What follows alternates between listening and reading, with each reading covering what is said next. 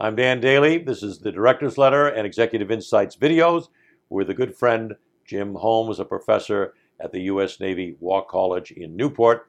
But that's not where we are today. We're on board the USS uh, Massachusetts in Battleship Cove in Fall River. And a quick sales pitch for Battleship's Cove. There, uh, there's a battleship here, the USS Massachusetts. There's a destroyer, the J.P. Kennedy, a, uh, a PT boat, and a submarine. So if you're in Massachusetts, take the time, go to Fall River, and really see some wonderful naval displays. So Jim is a former naval officer. Uh, his last point of service was actually on the battleship uh, USS Wisconsin. So he's way ahead of me. I was a destroyer sailor and then ran a swift boat. So he's a big time Navy guy. We're sitting in, I believe, Jim, it's, uh, we think it's the senior officer wardroom. You can tell it's a Navy ship by the uh, bulkheads over here. And in the background, much to the dismay of a videographer, Logan Seal, you can hear the uh, constant blowers in the background. So there's nothing wrong from a technical standpoint.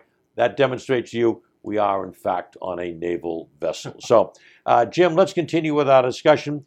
In the uh, first session, we talked about political and economic uh, China as a powerhouse. I'd like to uh, continue on, and we've discussed it in previous sessions. Let's talk about China from a military standpoint, realizing both of them tied together. But you gave us a good background and, and really kind of food for thought in terms of uh, how does uh, China's current economic system, is it perhaps going to curtail their aggressiveness externally, or is it perhaps going to incentivize it? We don't know. Let's talk about let's talk about the military. Uh, something most of us have seen in the news. We've got a uh, high-speed supersonic uh, fighter jet flying under a U.S. Uh, probably Navy or Air Force reconnaissance plane 10 foot below. Not exactly the smartest move from a turbulence standpoint. And then, uh, being an old Navy man like myself, uh, you saw a Chinese uh, destroyer, let's say 500 feet, come up behind a U.S. destroyer, come alongside, pull out a couple of hundred feet ahead, and take a sharp right turn off the bow. Well, we both know that's neither of those moves are the brightest moves. So, Jim, tell me a little bit. Why are they doing that? That's point one. And point two, are these some rogue people at the junior level, or is this some sort of policy? So, why are they doing it? and who the hell is signing off on something, frankly, that dangerous? Well, in my view, in my view, it's uh, it comports with official policy. I mean, Xi Jinping during during his term over the past decade uh, plus a little bit has has consolidated military control over pretty much anything that can act as an armed force, whether it's the Navy, the Air Force, uh, the Strategic Rocket Force, the Coast Guard, or the okay. Maritime Militia, in the in, which is within the fishing fleet. Yeah, these are these are all things that are directly under control, un, under military control now, and thus uh, thus under Xi Jinping. I have seen no evidence that these are renegades going out there, and in fact, in fact, I would say that would be just the opposite. I mean, there's there simply are not renegades within the People's Liberation Army. Got it. So, if anybody produces any evidence, I might change my mind, but I don't haven't seen any reason to. As so somebody as, relatively senior is signing off. Uh, either President Xi is doing it from a, poli- a, policy standpoint, or somebody right under him, and they're taking, I think, I think, a very political. Uh, I'm sorry, a very big risk. if so. if the planes so a, a hit, uh, or if the ship collided, I mean, I'm not sure where that takes China. I mean, it puts us in a real problem. Okay, so Jim Holmes uh, feels that this is not just rogue people, and I tend to agree with him. This is some sort of a policy decision probably implemented and overseen at a relatively high level. Um, Jim, why are they doing it? What's the risk and return here? Yeah, there's actually, I mean, you started into, into we are going to talk about military stuff, but yep. the, the, policy behind this, uh, which is which is uh, predominantly happening in the South China Sea, also also in the East China Sea to a lesser extent. Right. But uh, in effect, back in 2009, uh, back in 2009, Beijing, the Chinese Communist Party, submitted a letter and a map of the South China Sea with, a, with what they call a 10 dash line enclosing about 90% of those waters. China claims those as its internal territory, basically. They, they contend that they hold indisputable sovereignty over these waters. Much, much, as, much as the government in Beijing uh, hold, holds uh, sovereignty on the, on, the, on, the, on dry ground within China. And sovereignty, if you, if you study international relations, on day one you will learn that sovereignty means a monopoly on the use of force within your borders. One more time, please. Slowly, one more time. Sovereignty. Sure. Sovereignty means a monopoly on the use of force within your borders, much as police and uh, military forces exercise a monopoly of force within your within your land territory.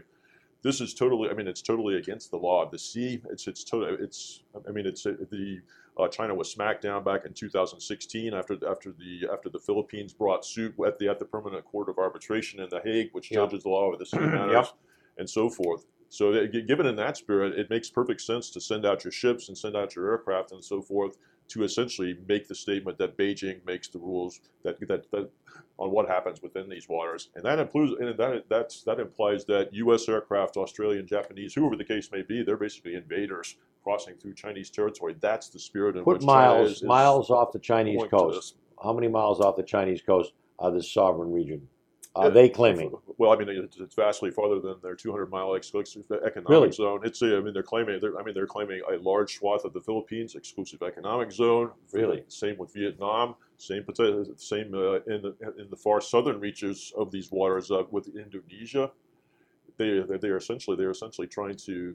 I mean, they're, they're essentially trying to make off make make off with sovereign rights from their from their neighbors that are guaranteed by tre- by treaty through the law of the sea Now, treaty. when you say sovereign rights and, and use the word economics, does that also imply they feel they have military sovereignty over that far out? Oh, absolutely. That's a, that's exactly Really? that's exactly what they mean. What, what, the uh, just uh, just for those who are not are not experts in the law of the sea, an exclusive economic zone extends 200 nautical miles, sometimes as much as 350 nautical miles, but at least 200 from a, from a nation's uh, a nation's uh, land territory Yes. at the sea. And the coastal state has, has exclusive rights to ex, to exploit natural resources within the water column, whether it's fish or whatever, and also and also undersea mineral oil, minerals, oil and gas. So this is a this is a huge deal from an economic standpoint. If you're the Philippines, if you're the if you're Vietnam, developing nations, they need those resources, and yet uh, and yet China's trying to claim them all. Now, eh, going back to my map reading, uh, Taiwan falls well within that. I mean, they're about 100 miles off the coast. Yeah, in fact, in fact, just uh, just within the last month or two, uh, uh, China has, has actually amended its claim to, to, to make it quite clear that uh, that Taiwan falls within this as well. There, there's another dash, sort of another another borderline going east of Taiwan, which uh, which of course sits at the seam between the South China Sea and the East China Sea. So yeah, so they, they, they they're not making any secret about their goals. Now, okay, I'm going to jump ahead to my, my, my, my- my next question because you caught me somewhat unaw- unaware there. Um, you know, you, when, when you- you're talking, it's well beyond Taiwan. It's uh, it's edging on part of the Philippines, et cetera, et cetera, et cetera. What? Again, you you- you're not involved in confidential discussions, but I'm sure to a certain extent you are. Without going down that road, what what, what do you think is, is on the minds of, of, of of Japan, the Philippines, Australia, and let's leave Taiwan out because they're uh, under a different um, umbrella there. But what are these countries thinking when they, when China publicly claims, "Wait a second, this is ours," and do you, do you sit and say, "Well, I wonder when they're going to reinforce that, or if we side decide to go after oil or bottom of the sea mining, uh, how's that going to impact it? If the Philippines or uh, or uh, Japan say, well, th- th- there are assets there that we feel are ours, and China says, no, no, no, uh, it's it's all within our sovereignty. What's the discussion you have at the top levels in these countries? Well, I mean, the, the, the short answer to, is that it's that China's behavior is is uniting coalitions and partnerships and potentially alliances against itself, simply because it's it's claim I mean it's claiming sovereign rights from from its neighbors, and, and nations are very jealous of those rights for obvious reasons. Yeah.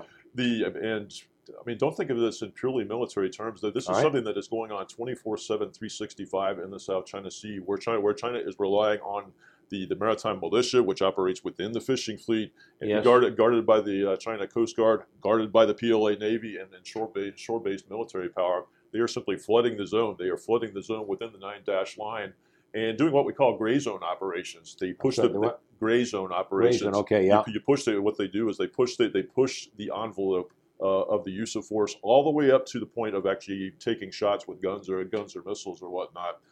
And they're so they're essentially. It sounds like a joke, but they're almost just trying to establish squatters' rights within within, within the nine dash line Okay. on the on the idea that if uh, if if other nations cannot push back effectively over the long haul, that will start looking like accepted Over practice time, with- it'll look like it belongs to us. yeah, it's a, if you want to think about it, uh, you can think about it as a Monroe Doctrine on steroids. The United Okay. States never claimed ownership of the Caribbean Sea uh, or the Gulf of Mexico, but it did claim special rights. China is actually claiming uh, claiming the islands and the waters as its own. I mean, it's claiming sovereignty over those over those things, and it's essentially trying essentially trying to it's mm-hmm. trying to gamble that its neighbors will not push back effectively. And again, the practice of states is, is one source of international law. It hopes that it will get acquiescence over time if it can do this for a long time. If you don't stop me, then eventually I will own it. Yeah, which is one reason the Monroe Doctrine actually found sort of found its sort of found its way into international law. There's a clause in the Versailles Treaty, which ended World War One, saying that nothing within the treaty shall abridge the Monroe Doctrine. That's the kind of that's the kind of approach they're trying to do. If we can do this for a long time and nobody can resist effectively, ultimately we hold the ground. Well, or, or in this this case, the water and skies. It's pretty heavy So- psychological warfare. Absolutely, and that's something that China makes no bones about doing. Uh, or in fact, they call it three warfares. This is something they do every single day, all day, and and the, the three warfares are media warfare. You see that you see them uh, even. I mean, look at TikTok and things like that. They Yep, can reach yep, right into the yep. United States. Psychological warfare and also lawfare, trying to trying to trying to tangle things up uh, uh, in in legal warfare, whether it's in the court system, international law, or whatever the case may be. Keep in mind that China is a, a permanent member of the UN Security Council, so we can wage lawfare from a, from a very important Sure. position, even right there. Jim, I want to back you up one more time uh, because uh, I've, I've, I've lost maybe some of our viewers, but not, not all of them.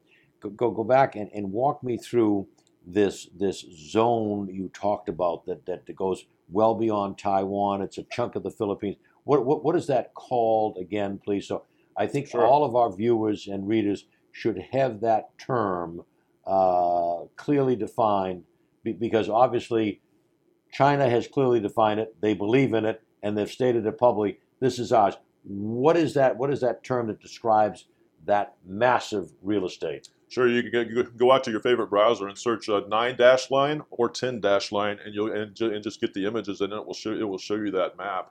Again and again, the most basic pre- the most basic principle underwriting the law of the sea is that no one owns the sea. No coastal state owns the sea, and yet China China seems to be trying to repeal that uh, principle within the South China Sea. Uh, for, for reasons that we've talked about. what's the policy? They, do they have a policy name for that? Sovereign. I mean, Yeah, you- they call it they call it indisputable sovereignty. Indisputable sovereignty. okay, that's, uh, that, so that's, I'm uh, sorry. That's that's my dull brain. Yeah. That's the term I'd like to have people keep in mind that they are publicizing and stating indisputable sovereignty. What does that mean?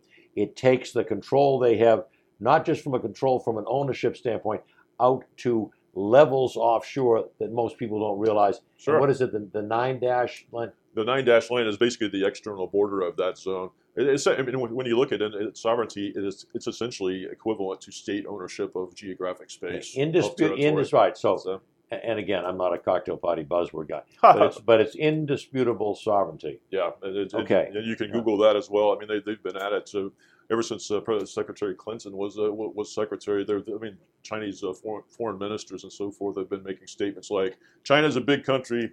Whatever an Asian country they're talking about is a small country, Singapore or whatnot. You better get used to it. I mean, that's Okay, the kind of okay, mentality okay, that reigns these days. Now, Jim, uh, th- this is exactly what, what I wanted to cover, and it's and it's and it, it is it is it is really it's really very disturbing, but but but but really true. I don't think that many people uh, have the idea of the magnitude and the public definition of what their goals are from this standpoint. It's very indis- indisputable sovereignty. You might write that down and put it on a sticky on the side of your desk. Um, the um, another another quick question, then we kind of wrap it up. Uh, obviously, President Xi uh, is holding hands at various fashions with President Putin and uh, President Un at North Korea. What's your two cents? Is, is this a, a partnership of convenience? He likes these guys today, but uh, if they weren't valuable, they'd put them under the bus. I mean, I, I don't see them playing in the same league that he does. Your two cents. Yeah, I agree with that latter part. I mean, just by the material dimensions, obviously North Korea does not uh, measure up to China, and Russia doesn't really either, especially especially since it's wasting half its military in Ukraine every Right. day. But uh, as I think you're, I think we are together on that. I think it's an alliance of convenience. I call it the wretched hive of scum and villainy. But, uh, but when you think about it, even even even Sure. even scum and villains can actually make common cause for the for the duration of a struggle. I think they will remain together as long as the contest with the United States and its allies and its and its partners and friends goes on, Right. which makes it a problem. I mean, that makes it a problem that we cannot overlook simply because it may Can't overlook the problem. that's what okay? that's, yeah. that's what we that's what we care about right now is the is the strategic competition between ourselves and these these powers that are basically enemies of world order as we've presided over since 1945. They're trying to tear that down. Enemies of world order. It's a great. I've heard it before. It's a great phrase. What do you think President Xi is thinking about when he looks at Ukraine, uh, and he looks at now the tragic uh, crisis uh, in the Gaza Strip and Israel and uh, Iran going back and forth? I think he's I, th- I think he's very pleased from a, from a, from a, from the standpoint that it is it, it, is stretching out U.S. forces all, Yes. all along the per- periphery from the Western Europe into the Mediterranean, South Asia, and, and potentially into East Asia. And as you, as you stretch out your stronger enemy, if we're sending two two aircraft carriers out of eleven, Yep. which is which is about a third of our, our deployable carriers Yep. at any time to the Eastern Mediterranean, those carriers are not on station in the, in the Western Pacific or in the, or in the Indian Ocean or wherever we might Right. meet them. We have one forward deployed in uh, Japan, and that's it, and that's basically it. And so again, if you can stretch your enemy, thin him out at any p- potential point of impact, that's a good thing because at that point you you only have to be able to overwhelm whatever fraction of U.S. forces and allied forces is actually on station at the place where the battle happens.